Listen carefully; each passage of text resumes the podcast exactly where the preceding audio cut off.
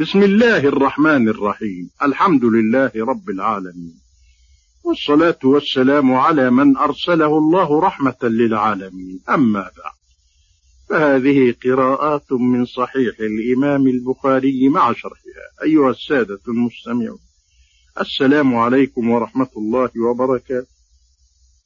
قال الإمام البخاري: باب المهر للمدخول عليها وكيف الدخول، أو طلقها قبل الدخول والمسيس.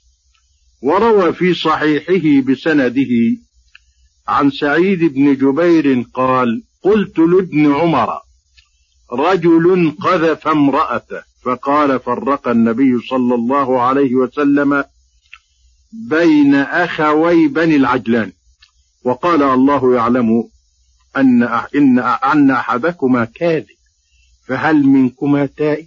فأبيا. فقال: الله يعلم أن أحدهما أحدكما كاذب، فهل منكما تائب؟ فأبيا، ففرق بينهما. قال أيوب: فقال لي عمرو بن دينار: في الحديث شيء لا أراك تحدثه. قال: قال الرجل: مالي. قال: لا مال لك، إن كنت صادقا فقد دخلت بها، وإن كنت كاذبا فهو أبعد منك. أقول بالله التوفيق. قول البخاري: باب المهر للمدخول عليها، يعني وجوب المهر أو استحقاقه لمن دخل بها.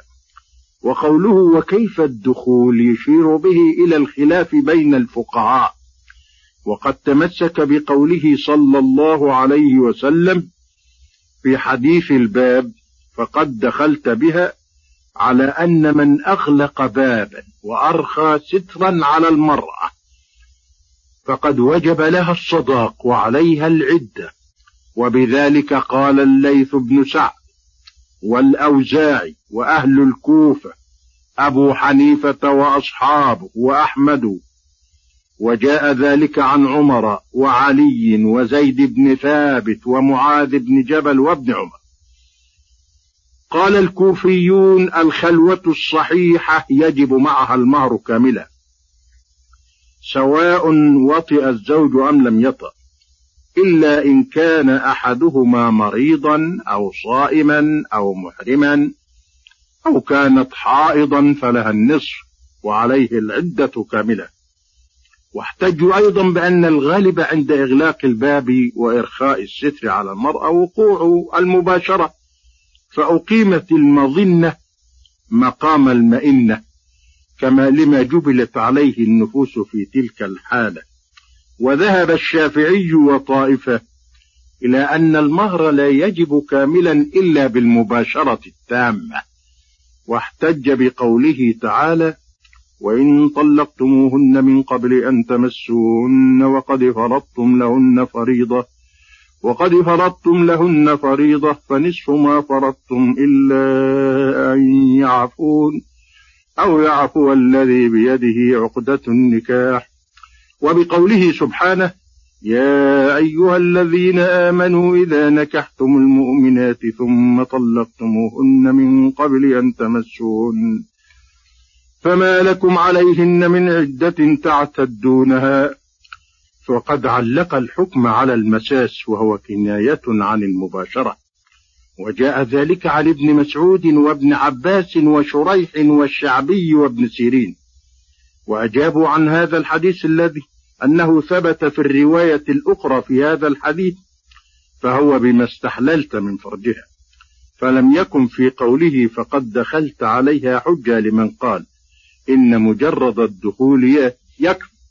وقال مالك رحمه الله: إذا دخل بالمرأة في بيته صدقت عليه، وإن دخل عليها في بيتها صدق عليها. ونقله عن سعيد بن المسيب وعن مالك رواية أخرى كقول الكوفيين.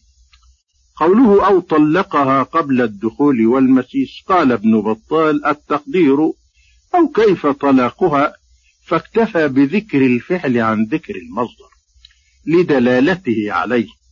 وقال الحافظ ابن حجر: ويحتمل أن يكون التقدير أو كيف الحكم إذا طلقها قبل الدخول، قوله والمسيس ثبت هذا في رواية النسائي، وهو بالرفع معطوف على الدخول في قوله كيف الدخول، والتقدير وكيف المسيس، أو بالجر عطف على الدخول قبله، أي إذا طلقها قبل الدخول وقبل المسيس. ثم ذكر الإمام البخاري للاستدلال حديث ابن عمر من رواية سعيد بن جبير عنه في قصة الملاعن، وإليكم شرح الحديث بإيجاز.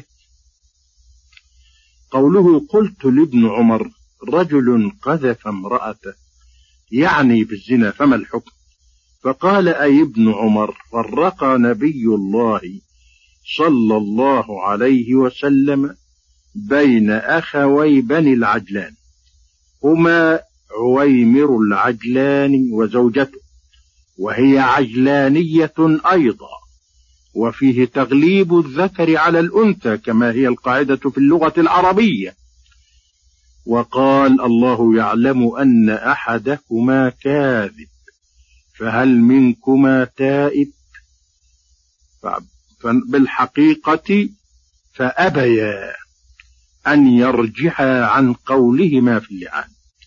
قال أيوب يعني السختيان، فقال لي عمرو بن دينار، وعمرو بن دينار هو راوي هذا الحديث أيضا عن سعيد بن جبير، إلا أن عمرا حفظ في الحديث ما لم يحفظه أيوب، وهو قول الرجل الملاعن مالي مالي، فقال له النبي صلى الله عليه وسلم لا مال لك إلى آخر الحديث. وقد بين ذلك سفيان بن عيينة بروايته للحديث عن عمرو بن دينار بهذه الزيادة، وعن أيوب بدونها في كتاب اللعان، باب قول الإمام للمتلاعنين إن أحدكما كاذب فهل منكما من تائب.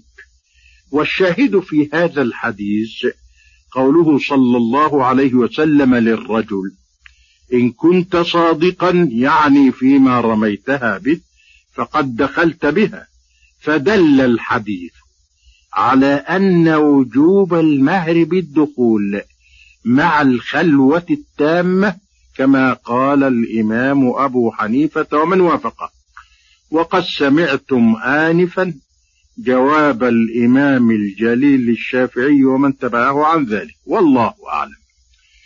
وإلى شرح القراءة التالية غدا إن شاء الله، والسلام عليكم ورحمة الله. فهذه قراءات من صحيح الإمام الجليل البخاري مع شرحها. أيها السادة المستمعون، السلام عليكم ورحمة الله وبركاته. قال الإمام البخاري: باب المتعة للتي لم يفرض لها، لقوله تعالى: لا جناح عليكم إن طلقتم النساء ما لم تمسوهن أو تفرضوا لهن فريضة، إلى قوله: إن الله بما تعملون بصير. وقوله وقوله وللمطلقات متاع بالمعروف حقا على المتقين كذلك يبين الله لكم آياته لعلكم تعقلون. ولم يذكر النبي صلى الله عليه وسلم في الملاعنة متعة حين طلقها زوجها. أقول وبالله التوفيق. قول البخاري: باب المتعة للتي لم يفرض لها. المتعة اسم لكل مال متقوم سواء أكان نقدا أم غيره، يعطيه الزوج لزوجته عند الطلاق، سواء أكان قبل الدخول أم بعده، وسواء فرض لها مهر أم لم يفرض لها مهر، وذلك لجبر خاطرها وتعويضها بعض العوض عما فقدته من نعمة الزوجية، ولدفع ما يظن أنه طلقها لريبة أو نحوها، لأنه لو كان لريبة لما أمتعها ولما أعطاها. والمتعة ليس لها قدر معلوم، ولذلك اختلفوا فيها. وقد أمتع الخليفة الحسن بن علي من طلقها بعشرة آلاف درهم، فقالت: مال قليل من حبيب مفارق، ومن العلماء من أوجبها في كل حال، ومنهم من أوجبها في بعض حالات الطلاق دون بعض، ومنهم من قال لا تجب مطلقا وهو الإمام مالك ومن تبعه. وأحق النساء بالمتعة من طلقت قبل الدخول وقبل أن يفرض له. وإليكم يا سادة شرح الآيات التي استدل بها الإمام البخاري بإيجاز، وهي أربع آيات. الآيتان الأوليان من سورة البقرة مئتين وستة وثلاثين و مئتين وسبعة وثلاثين، وإليكم شرحه. قوله تعالى: لا جناح عليكم إن طلقتم النساء، أي لا حرج عليكم ولا إثم. وقيل لا تبعة عليكم بإيجاب مهر، بدليل مقابله في الآية التالية: ما لم تمسوهن أو تفرضوا لهن فريضة. ما مصدرية ظرفية، أي مدة عدم مسهن أو عدم الفرض لهن. وقيل هي اسم موصول بمعنى التي، يعني إن طلقتم النساء التي لم تمسهن. والفريضة هي المهر وأول التنويع. وقيل إنها هنا بمعنى الواو، مثل قوله تعالى: وكم من قرية أهلكناها فجاءها بأسنا بياتا أو هم قائلون، يعني وهم قائلون. ومتعوهن، أي اعطوهن شيئا يكون متاعا لهن وجبرا لخاطرهن وكسرهن. وقد استدل كثير من السلف والخلف بقوله ومتعوهن على وجوب المتعة، لأن الأصل في الأمر الوجوب. وقد اختلف العلماء في ضمير في الضمير المتصل في قوله تعالى ومتعهن، من المراد به من النساء؟ فقال ابن عباس وابن عمر وجابر بن زيد والحسن البصري وأبو حنيفة وأصحابه والشافعي وأحمد وإسحاق بن راهويه: المتعة واجبة قبل البناء، أي الدخول والفرض، ومندوبة في حق غيرها. وعلى هذا يكون مرجع الضمير لفظ النساء. وقال الإمام مالك وأصحابه: المتعة مندوبة إليها في كل مطلقة وإن دخل بها، إلا التي لم يدخل بها وقد فرض وقد فرض لها، فحسبها ما فرض لها ولا متعة لها. وقال أبو ثور: له المتعة ولكل مطلقة. وأجمع أهل العلم على أن التي لم يدخل بها ولم يفرض لها أنها لا شيء لها غير المتعة. قوله تعالى: وعلى الموسع قدره وعلى المقتر قدره. الموسع ذو السعة والغنى، والمقتر أي الفقير المضيق عليه قدره. والآية دليل ظاهر على أن المتعة على حسب حال الزوج يسارا وإعسارا. وقدره قرئ بفتح الدال وسكونها، قدره وقدره، وهما قراءتان سبعيتان، وهما لغتان فصيحتان، ومعناهما واحد. وفي التعبير بعلى ما يدل على وجوب المتعة. قوله تعالى: متاعا بالمعروف، أي متعوهن متاعا، فهو منصوب على المصدرية بفعله المحذوف. وفي هذا أيضا ما يدل على الوجوب.